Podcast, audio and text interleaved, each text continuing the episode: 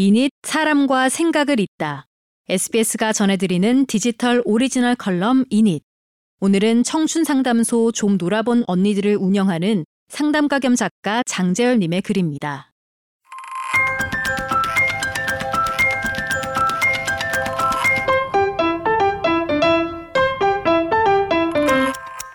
심심한 사과 논란, 정말 MZ라서 그럴까?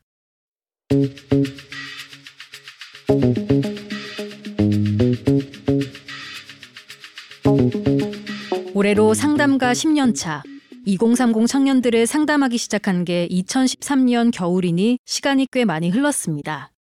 그 사이 2030 청년들을 지칭하는 많은 단어들이 나타나고 또 사라졌는데요. 요즘은 MG 세대라고 부르곤 하죠. 또 금방 사라지겠지라고 생각했는데 웬걸 꽤나 오래 가는 겁니다. 그러다 보니 지난 몇 년간 여러 매체에서 인터뷰 요청을 받기도 했는데요. 질문들은 대개 이랬습니다. 대표님은 오랫동안 이 세대를 상담하셨다면서요. 요즘 MZ세대는 이런 행동들을 한다던데 그 심리가 뭐라고 보십니까? 최근엔 심심한 사과 논란에 대해서 말해달라는 요청이 많았습니다. 심심한의 뜻을 정말 MZ들은 모르는지 그 정도로 문해력이 심각해졌는지 한자를 배우지 않은 세대여서인지 주로 그런 질문들이었죠. 저는 뭐라고 답했을까요? 음, 그건 MZ세대 전부가 그런 건 아닌 것 같은데요? 라고 할 수밖에 없었습니다. 왜냐하면 그게 사실이니까요. MZ세대, 뭐가 그렇게 다르기에 기성세대는 그리고 미디어는 이들을 파헤쳐 보려고 하는 걸까요? 그런데 지금껏 화제가 된 MZ세대 이슈들을 보면 과연 MZ라서 그런 걸까 싶은 부분들이 많습니다.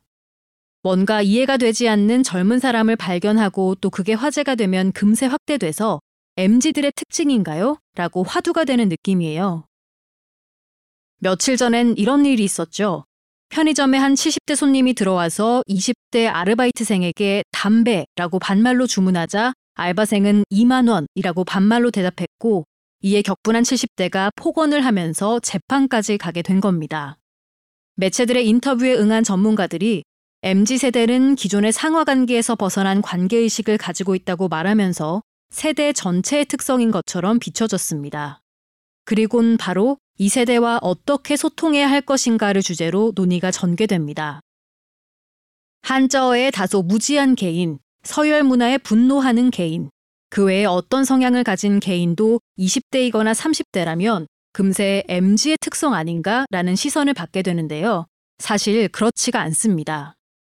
1983년생부터 2004년생까지를 묶어서 말하는 MZ세대. 이들이 모두 심심한 사과란 단어가 어색할까요? 대다수가 윗세대 반말에 반말로 맞받아칠까요? 다 떠나서 이들이 한 세대가 맞긴 한 걸까요? 한번 생각해보죠. MZ세대란 말은 밀레니얼 세대와 Z세대를 묶었다고들 말합니다. 1983년생은 한국 나이로 40살입니다. 대졸 취업 이후 꾸준히 직장 생활을 했다면 현재 차장급의 연령대죠. 2004년생은 올해 수학 능력 시험을 준비하는 고3 학생들이고요. 그러니까 이 MZ세대란 단어는 현재 고3 학생에서 시작해서 대학 졸업 후 취업을 준비하는 20대 청년들, 그리고 직장 내의 사원, 대리, 과장, 차장까지 이 모두를 묶어서 한 세대라고 통칭하면서 그들의 특징이 이거라며 라고 반문하고 있는 겁니다. 현행법상 청소년, 청년, 장년으로 접어든 세대까지를 모조리 묶어버린 거죠. 저는 1985년생이라 사실 법적으론 청년은 지난 나이입니다. 그런데 갑자기 나타난 이 MG 담론 덕분에 요즘 애들이란 소리를 몇 년 더 듣게 됐습니다. 뭐 기분이 나쁘진 않습니다. 하지만 상담 현장에서 만난 2000년대생과 1990년대생, 그리고 제가 속해 있는 1980년대생은 명백히 다른 세대라고 할 만큼 판이한 환경과 기질을 가지고 있는데 자꾸 한 세대로 묶어서 그들의 심리가 뭐냐라고 물으면 항상 같은 세대가 아닙니다라고 정정하기에 바쁠 따름이죠. 몇 가지 사례를 살펴볼까요? 첫 번째로 MZ세대 직장인은 컴퓨터를 할 줄 모른다는 점이 굉장히 화제가 됐는데요. 스마트폰이 훨씬 더 익숙하기 때문에 오히려 컴퓨터는 낯설어 하고 입사 후에야 처음으로 각종 프로그램들을 배운단 겁니다. 하지만 이건 명백히 1990년대 후반 이후 출생자들의 특징입니다. 1990년대 초중반생까지만 해도 학령기에 컴퓨터를 사용한 세대, 그러니까 고등학생쯤이 되어서야 스마트폰이 등장한 세대거든요. 컴퓨터를 다루는 능력은 전체 세대 중에서 가장 높은 편이라고 볼 수 있습니다. 그들의 다섯 여섯 살 동생들인 2000년대 초반생부터가 앞서 말한 컴퓨터에 익숙지 않은 세대입니다.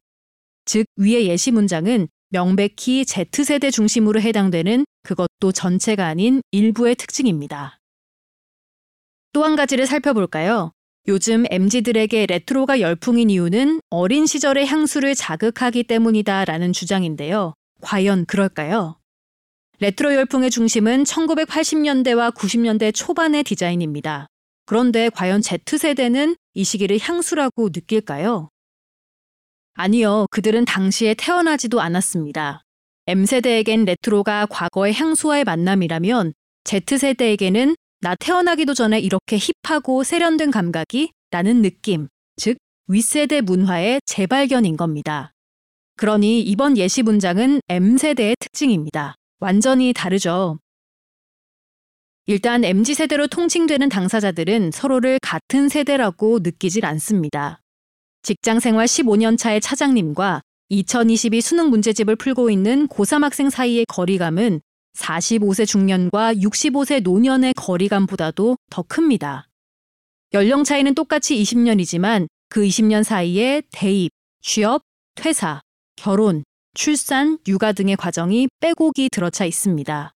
인생에서 가장 많은 변화를 거치는 생애 주기죠. 그들에게 같은 세대라는 프레임은 과연 어떤 의미를 가지는 걸까요? 그저 세일즈와 바이럴 포인트로 만들어내고 확산하고 있는 건 아닐까요? 이렇게 MZ 담론이 점점 커지면 커질수록 오히려 젊은 세대에 대한 인식은 왜곡되고 있습니다.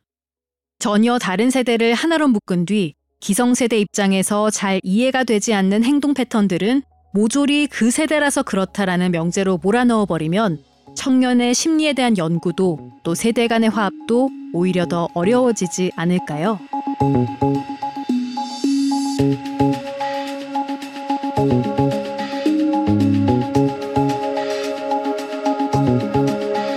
여기까지 상담가 겸 작가 장재열님의 칼럼, 저는 아나운서 김선재였습니다.